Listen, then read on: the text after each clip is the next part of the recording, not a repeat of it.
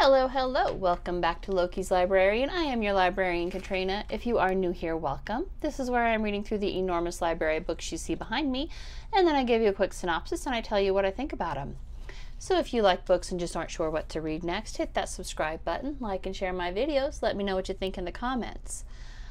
This week's book, I think I heard about on Joe Rogan. Maybe. I, am almost positive that's where I heard it. I could be dead wrong. But, you know, I think there's very few people who would disagree that the country is headed to hell in a handbasket. So I decided to read How Civil Wars Start and How to Stop Them by Barbara F. Walter. And the accompanying cocktail is called Civil War, which is one and a half ounces of bourbon, a half ounce of sweet vermouth, half ounce of cynar, two dashes of bitters, and one maraschino cherry for garnish. Now, the, the recipe calls for old fashioned bitters. I'm just going to use the aromatic bitters. I think they're probably about the same. I could be wrong, I hopefully not. But let's do this. Now, apparently, there are several non governmental organizations that have decided to or dedicated themselves, excuse me, to studying civil war and the stages a country will go through to get to civil war. Okay, that totally makes sense. I mean, hell, we have NGOs for everything. I, we have NGOs studying the effects of cocaine on a squirrel sex drive or some random shit like that. So it's not at all surprising that we would have NGOs that study civil wars and how we get there. Basically, the countries of the world, by all of these NGOs, there's like four or five of them, are rated on a polity scale of a negative 10 to a plus 10 uh, on a scale of freedom, basically, with a negative 10 being an absolutely authoritarian regime like North Korea, for example, and number 10 being where freedom rings, like America, allegedly. We'll get to that.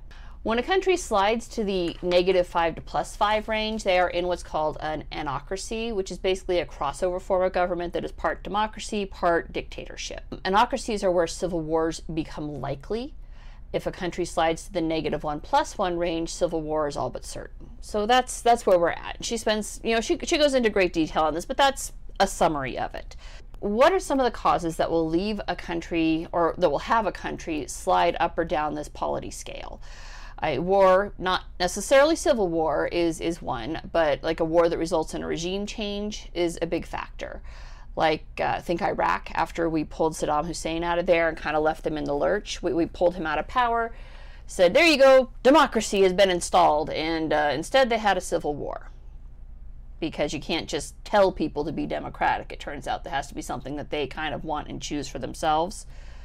So that was probably not one of our finest moments. I mean, Saddam Hussein needed to die. He was a dick, but we probably should have put a little more thought into a little, little heavy on the vermouth. That's one thing, big factor. Balkanization is another one. Country splits up because of external factors. So, like the when the balkanization is when the USSR broke up, all the Soviet satellite states were kind of left to figure themselves out. They were trying to figure out if they're going democratic or if they were just going to stay dictatorship, with you know a home dictator versus whoever was in charge in in the Kremlin. Rise in factions is another one. Uh, like Rwanda in the 1990s with the Hutu and the Tutsis, they became factionalized. Yugoslavia during Balkanization is a big one, where it broke into the Croatians and the Serbians. That became a civil war. Eventually, I believe they became two countries, which it's an awful way to get there, but civil war is one way to do it. And then here she kind of introduces the idea of ethnic entrepreneurship with Milosevic, uh, Slobodan Milosevic, and, and the other guy who was on the well, the Croatian side, and how they started pulling people into these two separate ethnic identities where before they had all been Yugoslavian. I think we can all probably think of a few people who would qualify as ethnic entrepreneurs. People who basically hustle ill will towards others based on irrelevant pieces of identity like skin color or religion, for example. She talks about how loss of status can tip people into fighting. Uh, here, citing specifically the United States Civil War, citing the South South's loss of status after Lincoln won in 1860 as the inciting factor. Uh, maybe, you know, I'm uh, even probable. I haven't gotten to Lincoln yet, and I am by no means an American Civil War expert, but it's plausible. I buy it. Okay, it, it makes perfect sense, and and the information she laid out in the book. Okay, I'm on board with that. But here she kind of starts combining the idea of ethnic entrepreneurs with loss of status And I start to have some doubts. Before explaining that, let me explain this. One of the points she makes in the book is that a moderate, people in the center, like myself, are very good at listening to what ethnic entrepreneurs and sons of the soil, people losing status, are saying and identifying what is propaganda. All right, so the people in the middle, pretty much stuck in the middle. You've got one side's, you know, shouting one thing and the other side shouting the other thing, and the people in the middle are like, well, you just shut the fuck up. Kind of like this. Okay? part of that is mostly it's because it doesn't ring true in the middle ground all right we, we are not blinded by our perceptions or misperceptions of what reality is and so what the extremes are saying doesn't ring true and so the middle it, you're not being pulled by the hatreds on the extremes of the spectrum that idea is expressed in the book pretty much exactly like that and i am disclaiming that ahead of what's about to come i'm going to need alcohol for this This is a stirred cocktail. Ooh, that was almost cat- catastrophic. Stirring can be just as loud as shaking when you're stirring with ice, so give me a minute here. Okay. When the glass starts to um, condense up, condensation, I think I'm done stirring. And a maraschino cherry for garnish. Garnish. When she's talking about loss of status and ethnic, I haven't even had anything to drink yet. Can you believe that? I'm already slurring. She's talking about loss of status and ethnic entrepreneurs. One of the examples she cites is Sweden's slide from a solid 10 to a plus 8. Not anocratic yet. What she cites as the reason for the slide is the rise of the Social Democrats, a alt-right party in Sweden who rebranded themselves from literal Nazis to the Social Democrats to fight the influx of Muslim immigrants. And here's why I have my doubts about her logic. Remember a few months ago when I read Ayaan Hirsi Ali's book, Prey Immigration, Islam, and the Erosion of Women's Rights? Sweden didn't slide into alt right territory because the Muslims were moving in. This isn't this isn't a race thing for, for Sweden. Okay, I, I she's basically implying the entire country went racist overnight because Islam. No. Um, they slid to the right, not alt right, but right of center, because the Muslim immigrants are refusing to adapt to Sweden's norms, thus stripping Swedish citizens, namely women, of rights these women have already had, always had. All right. Women can, are no longer safe walking the streets at night. The number of, of attacks by immigrants is on the rise. All right, those are real numbers, and Ayaan Hirsi Ali does an amazing job breaking that information down. And I'll, you know, link it here, and I'll link it in the description so that you guys can go back and watch that and read her book because it's amazing. The entire country of Sweden didn't just turn racist overnight. Okay, they're dealing with some very real problems over there, and it's very disingenuous the way that she hints that the entire country is just racist because they hate Muslims. Not true at all. Sweden may not be the only ethnic entrepreneurs here. That's all I'm saying. The next catalyst to civil war is when hope dies. And here she pulls on stories from Ireland and the Provisional Rep- uh, Irish Republican Army and the Syrian Civil War, how when people feel like they've been backed into a corner with no chance at redress from the government, they're more likely to attack. So those are the four basics, okay? You've got existing state of conflict, rise of factions, loss of status, loss of hope. And, and I'm pretty much good with all of those, right? Her explanations were excellent. She pulled from a variety of conflicts around the world to illustrate the point she was making. It was very well done. The fifth element, Leeloo Dallas Multipass. I would also agree with, sort of. Where she starts to lose me is when her own incredibly leftist bias starts to show very boldly. And I'll bet you she thinks she's a centrist. I feel like this is, well, that's just terrible. I didn't bring any backup alcohol with me for this one, and I'm really, this is just terrible. Not a fan. I guess that's a good thing. Nobody should really be a fan of Civil War. The fifth element is social media, which acts as an accelerant or catalyst kind of thrown on top of any one or combination of the four above points. Now, anyone who has ever glanced at a mean tweet would have to agree that social media is an absolute dumpster fire of humanity. I mean, like all of it. I can't think of a single redeeming feature to you, Twit Face.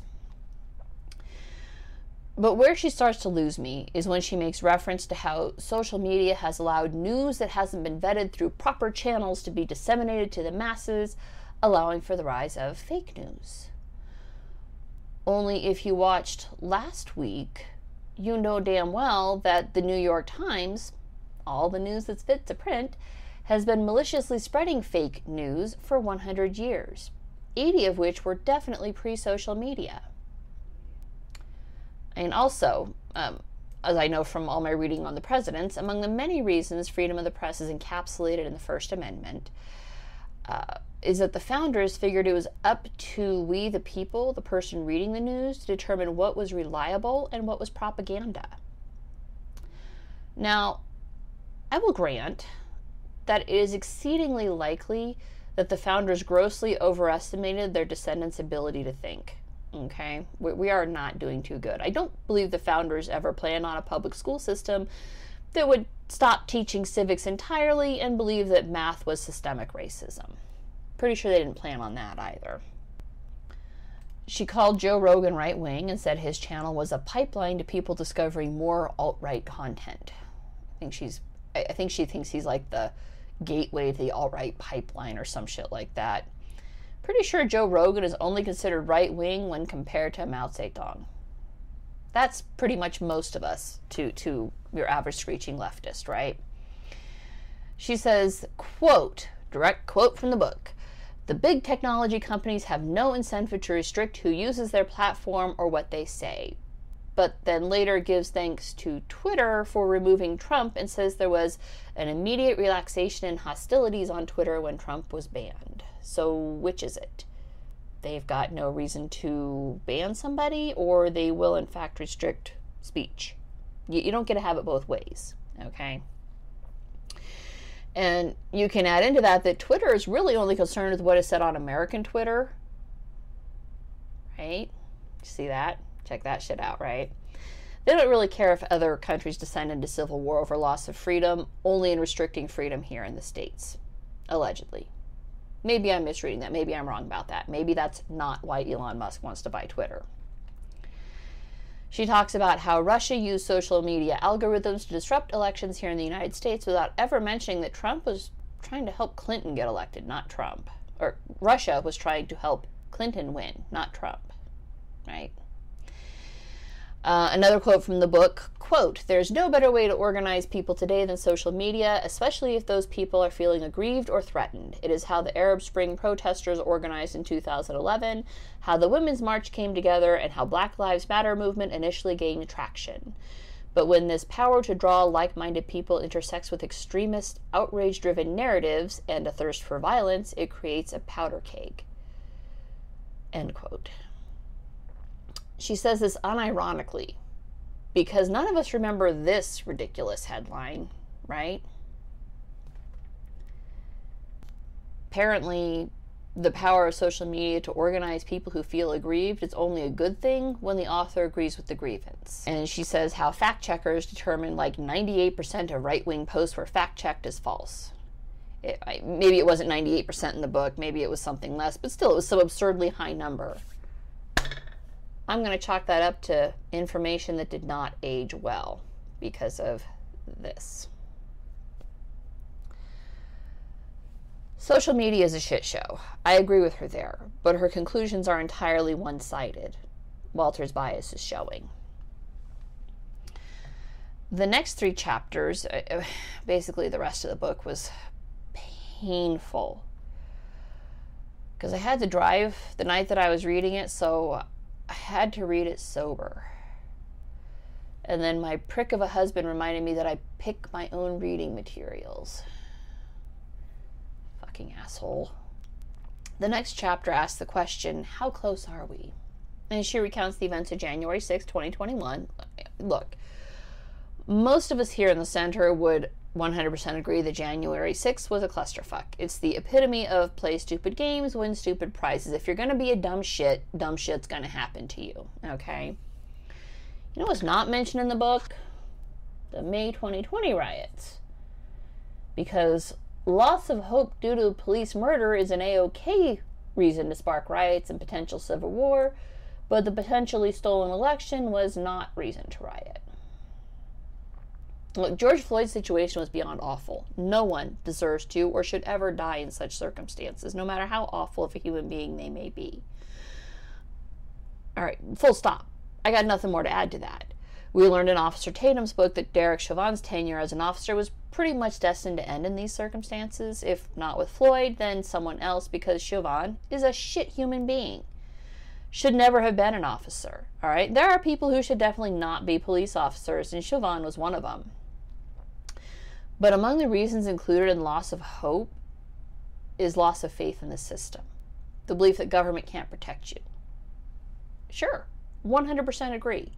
Right? And the belief that government can't or won't protect you is what contributed to the BLM riots. And I am okay with that because she's right. She has a very valid point there.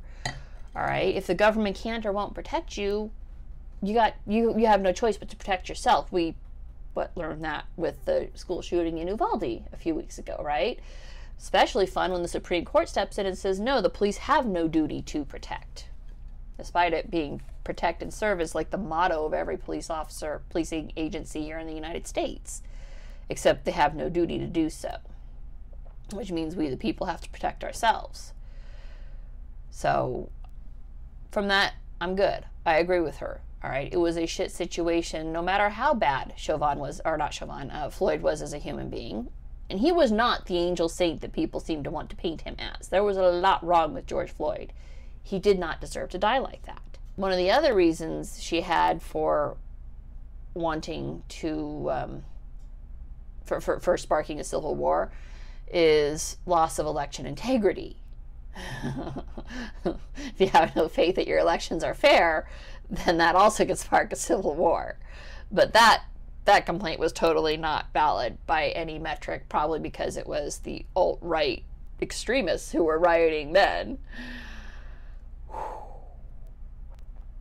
She seems to think that they are only, literally, she does this patriots, quotes around patriots, because they only think they're patriots, but they can't really be. Why? because their perception of reality is different from yours. They're they're fake patriots because they don't lockstep their mind with yours. And as H.L. Mencken said, the notion that a radical is one who hates his country is naive and usually idiotic. He is more likely one who sees one who likes his country more than the rest of us and is thus more disturbed than the rest of us when he sees it debauched.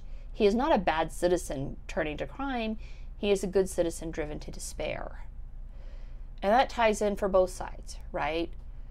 Good citizens driven to despair would be the BLM people rioting, all right? Good citizens. They've got some valid complaints, okay? Corruption does happen, and it's disingenuous to pretend it doesn't. Hell, Officer Tatum in his book said, yeah, there are bad cops, there is brutality, there is corruption. It exists. You have to acknowledge it. You can't pretend it doesn't. You also can't pretend that election corruption isn't a thing. Moving on. She then goes on to highlight all the awful, horrible, no good, rotten things Trump did while in office, including that just after Trump was elected, before he was even sworn in, our polity score dropped to an 8. It's awfully sus, don't you think? And the man hasn't even done anything yet it's a little too soon to be throwing the bathwater out yet. I mean, surely you want to make sure there isn't a baby in there first. Trump was not an awesome president. All right, there are many things he did wrong. I don't agree with trade wars because, as Frederick Bastiat says, when goods cross borders, when goods don't cross borders, armies will. Excuse me, let's get the quote right. It's accurate, right? You're, you're not going to raid and attack somebody you're actively trading with because that's just bad for everybody. Trade wars are stupid. She says she, she complains about Trump refusing to release his tax returns. Well, why would he? All right. Why would he release his tax returns from when he was a private citizen? All right. Do we, what we should be doing is having the IRS audit every single one of our elected officials everywhere, not just federally. If you're an elected official in any capacity anywhere in these 50 United States, you should be audited annually. All right. There's one way to knock out some corruption Where the fuck is all your money coming from? That's what I want to know. There's also no reason, for the record, for Obama to release his birth certificate. It's beyond ridiculous to think that the Democrats didn't fully vet his qualifications. And that was such an obvious false flag that I'm still wondering what the Congress critters screaming about it were trying to distract people from. My favorite of Trump's crimes, quote unquote, oh my god, this one I was like, what the fuck? Is that he instituted a rash of executive orders through which he ruled rather than consulting with Congress. Wait till you get a load of this. 44 out of 45 presidents have issued executive orders. The only one who didn't, take a guess. You know this. If you've been watching me, you know this, because the answer is so obvious, right? William Henry Harrison. You all thought George Washington, right? You thought surely the founding father and first president would never, never rule through executive order. William Henry Harrison died 30 days into office. Pretty sure the only reason he didn't issue executive orders is that he was too sick for those 30 days and then died. Trump's not even at the top of the list of presidents who issued executive orders. Not even anywhere. He's like in the middle, all right? He's like 18 on the list, all right? He's about 100 executive orders behind fellow one term President Jimmy Carter, and just slightly ahead of JFK, who was assassinated before his first term ended. Yeah.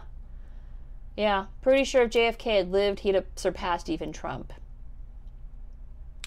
The most execu- executive orders ever issued was by Franklin Delano Roosevelt 3,728. Ponder that one. Like, no one else even comes close. And I'll grant FDR was elected for three terms, but still. Fucking A, man. Least amount issued was one. We had three presidents who only ever issued one executive order James Monroe, James Madison, and John Adams. That information, incidentally, comes from www.potus.com. I will include a link in the description of this video. You can see the numbers for yourself.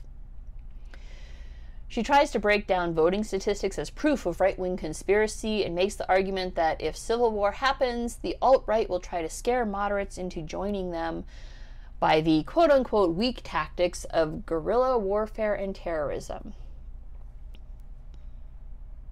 A couple of clarifying points here. First off, the American Revolution was won using guerrilla tactics.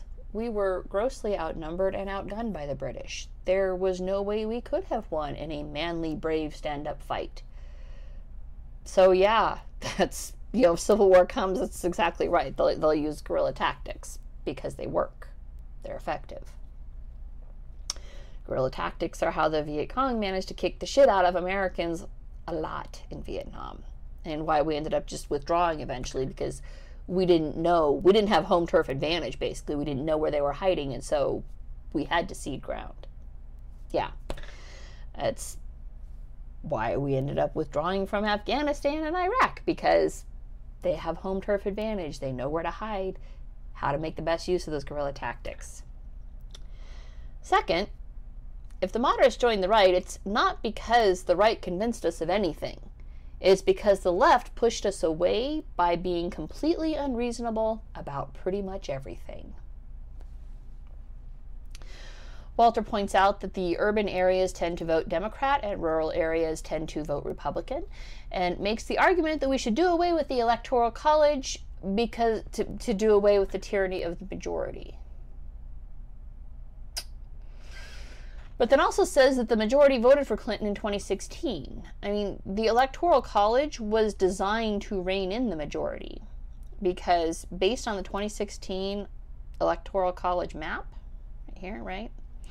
If we do away with the Electoral College, those tiny spots of blue will determine our fate for all time. I mean, that doesn't terrify you. But don't worry, that's because they know what's best for all of us. Listen, that distribution of urban to rural is literally part of natural law. All right, it's called the Pareto principle. I'll include a link to, to that in the description as well. 20% of all locations will gather 80% of the population. That's global. Okay? Does not make those living in rural settings inferior, poorer, less intelligent, although Walter certainly implies all of those are true. She even pulls out that most frustrating of Facebook memes. Okay, I'm not actually sure it's a Facebook meme. I'm not sure where this originated. I first saw it on Facebook and was just disgusted by our lack of civic knowledge in this country. She complains about how all states are equally represented in the Senate. Even the states with the po- smallest population have two senators, and that's just not fair.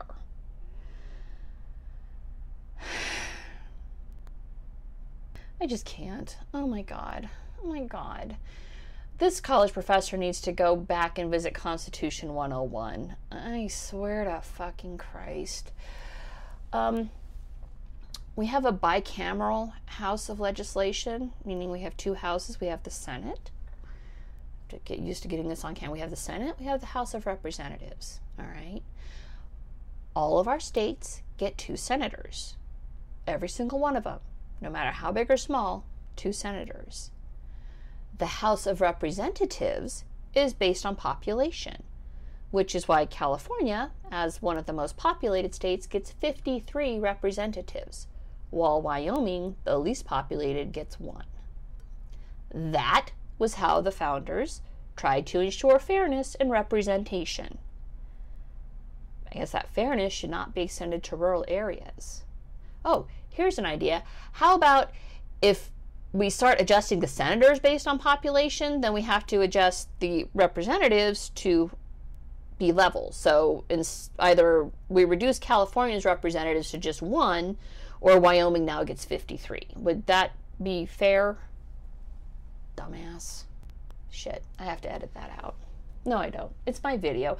My husband said don't do the ad hominem attacks, attack the reason, but that is just the most idiotic thing. It literally enrages me when I see it. I'm like, go take a fucking civics lesson. I learned that in fucking high school. I learned that. She's older than me. She should have learned that shit way before I did. What the fuck, man? Um, let's also, well, I'm on a basic civics lesson here. She keeps saying we need to preserve our democracy. Oh my God. We are not a democracy. We are a constitutional republic.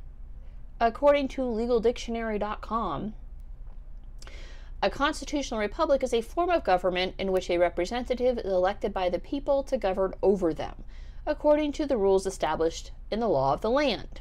An example of a constitutional republic is the United States form of government.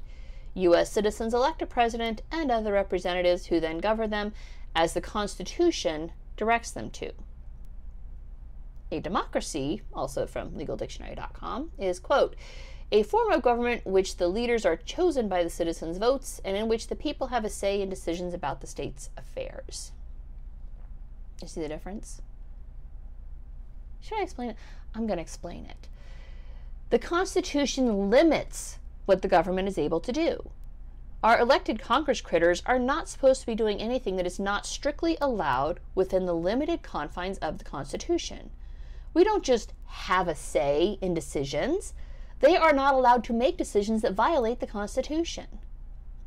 And because I know some jackass out there will start screaming about slavery in the Constitution, that's what the 13th and 14th Amendments did.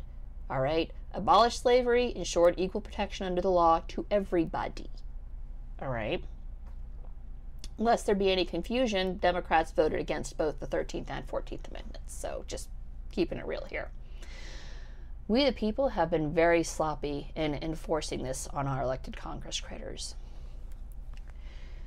She says that 200 former military people are now part of white supremacist groups, implying that this is a huge problem. Bigly. That's almost exactly the number used in the New York Times articles dissected in last week's book. I mean, last week, the author of one of the articles said something like 124 former military have been cited in violent crimes. In fact, that was the article that caused other papers to push back and start to smack down on the New York Times. Mean, there are something like 300,000 retired military personnel just from the War on Terror. Mean, never mind remaining vets from World War II, South Korea, Vietnam, and dozens of undeclared wars, also known as police actions, that occurred throughout the 80s and 90s. 200 has absolutely no statistical significance. It's it's not even a blip on the radar. Mean, 200 of 300,000 is like 0.06% of retired military personnel. I mean, add in all the rest of the retired personnel, and the danger drops even lower. But, I mean, that's dangerous, according to her. 200 whole retired vets have joined militias. Oh my God. You want to know why the number's not higher? Because the military is a great equalizer. All right? They pretty much force you to get along with everybody, regardless of race, creed, or religion. She rather she just she implies that all are retired personnel and a significant number of the police are racists based on those 200. And we're all ready to join, excuse me, they, I'm not former military, I'm not law enforcement, I can't say we. So they are all ready to join alt right militia. I mean, way to demonize an entire segment of the population. Miss Walter, your bias is showing. She does have a chapter on how to stop a civil war. Uh, one thing that I feel personally would be helpful if people would stop writing books that were so completely fucking biased. Hugely helpful. Bigly, even. I agree that social media is a completely wretched place to be, but one of her recommendations is that the government should take over social media. Yeah, yeah, please do that. Do that, because then instead of Twitter being able to deplatform Trump, which was their right as a privately owned company, Trump would never have left Twitter. That pesky Constitution in our constitutional republic and the First Amendment. Congress shall make no law abridging freedom of speech. Yeah, let's give social media to Congress. It's a solid move there, dipshit. I did it again. I did it again. Stop ad hominem attacks. Also, just FYI, stop assuming that people who disagree with you are racist. Just because they disagree with you does not mean they're racist. Also, just because someone is white does not mean they are racist. I mean, way to paint with broad brushstrokes here. And if you change one word from that sentence, does it become hate speech? I'll bet it becomes hate speech. So, how do we stop civil wars? Walter says we need leaders. Uh, no, no, no, no, we don't. No, no, no. One thing we don't need are leaders. Uh, I heard this on Michael Malice the other day. I was listening to his earlier podcasts, and a quote he uses in one of his books from Isabel Paterson in 1943 wrote, When the word leader or leadership returns to current use, it connotes a relapse into barbarism. For civilized people, it is the most ominous word in any language. Ms. Paterson, I will drink this horrible drink for you. They are not our leaders, they are our employees. It's time to start firing them. You uh, fire them by electing their replacements and maybe cancel this ridiculous golden parachute that they voted for themselves. I'll see if I can find a link to that as well and include that in the description. Fair and open elections. Yeah. Yes. 100% fair and open elections. I, I think both sides would agree that that is an excellent step. Fair and open elections. The request for voter ID is not unreasonable.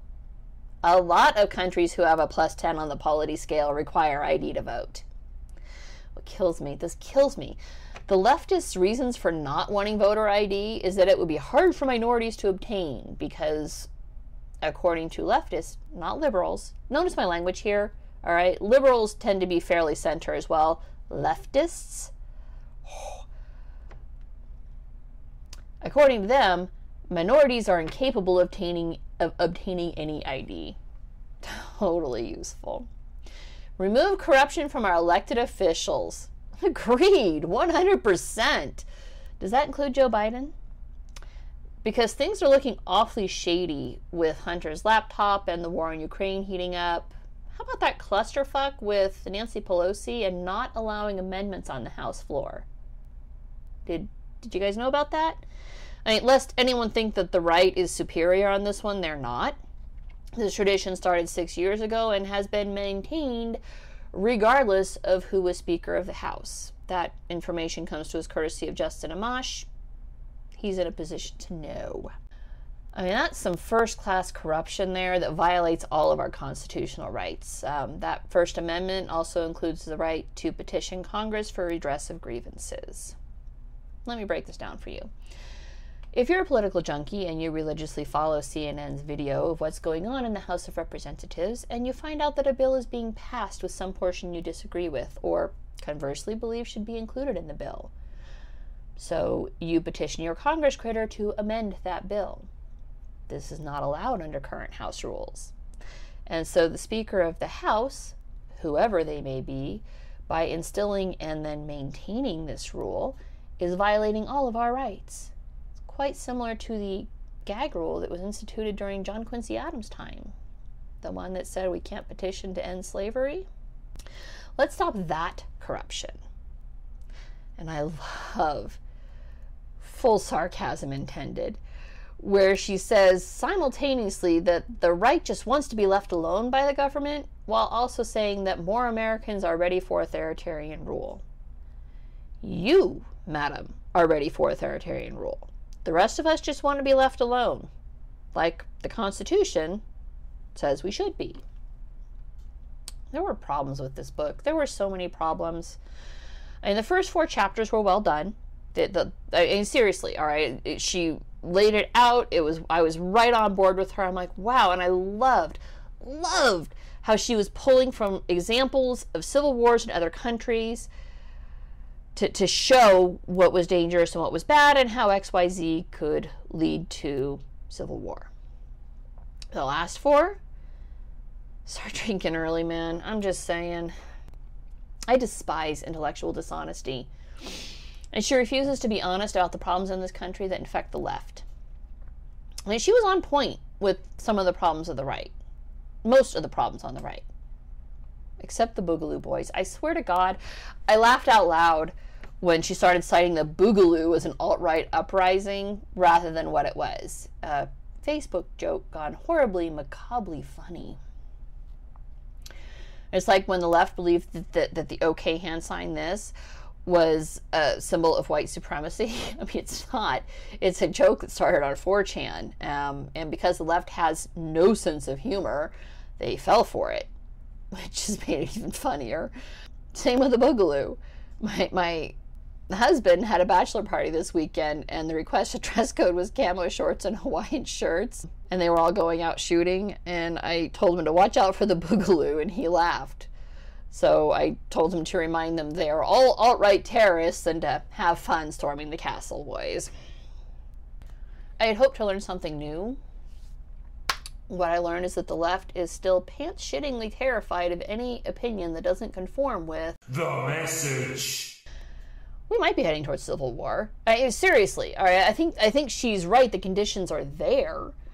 Um, she seems to think that the pockets of urban blue surrounded by seas of red will prevent full balkanization. I have my doubts on that one because the sea of red is where all the guns are. I'm just saying. If it happens, it'll be ugly. It'll be fucking awful. Nobody wants to live through a civil war. Right, ask any survivor of a civil war in their homeland. You don't want to go through that. It, it would be awful. Okay. But I can see the country fracturing along lines as highlighted in American Nations that I read last year. I could see that happening. Hey, maybe we should balkanize. It's clear that the fractures and rifts are getting pretty deep. They're not helped along by books like this that place all the blame on one side. It's not helped along by ethnic entrepreneurs like Hillary Clinton, who called anyone voting for Trump a deplorable. Come on. Hell, I know people who voted for Trump because Clinton called them deplorable for even entertaining the idea. Another option to civil war, one not included or even hinted at here, the government could just let states that want to secede do so peacefully. Believe it or not, that is an option, guys. But that option would never occur to any authoritarian statist. I am so done with this book. You know, I'm going to wrap this book with a series of tweets from one of my favorite fiction authors, Larry Correia. He, he did this Friday? Had to be Friday because that's when they did the January 6th hearings, right? The ugly truth the Beltway can't grasp it isn't just that regular America doesn't care about January 6th, it's that they hate you for making their lives miserable. So when they saw you cowering, they thought, good, now they know how it is how it feels to be afraid. The government fucked over regular America with COVID, then let cities burn because Democrats were having a tantrum that then left half of them feeling cheated and disenfranchised. And you're shocked none of them give a shit when the polls temporarily get discomforted for one day. The further you get from the Beltway, the more Americans hate and distrust their government. Why shouldn't they?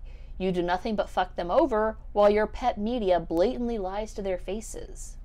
They hated you a year and a half ago. Now you fuck the economy. Their money is worthless. They can't buy gas or food, and you're shocked that they don't give a shit about your pathetic Soviet show trial, crying about how you felt scared for one day. Where was the big public trial about the abysmal fuck up in Afghanistan? So many Americans wasted time, money, and lives on. Where was the big public trial for the hundred other Biden fuck ups? We all know the answer, which further illustrates why we despise you. You know what's funny? Everything about this tweet, these tweets, reinforces what the author was saying about the alt right being the problem. We're all poor country degenerates who just don't understand what's best for us. Correia's a highly successful libertarian author. He's he's also centrist. The left has pushed the center so hard that as far as the left is concerned, anyone who disavows Mao is a right-wing extremist. Shit, that's not funny at all. I am so done with this book. I, I will see you guys next week. Bye.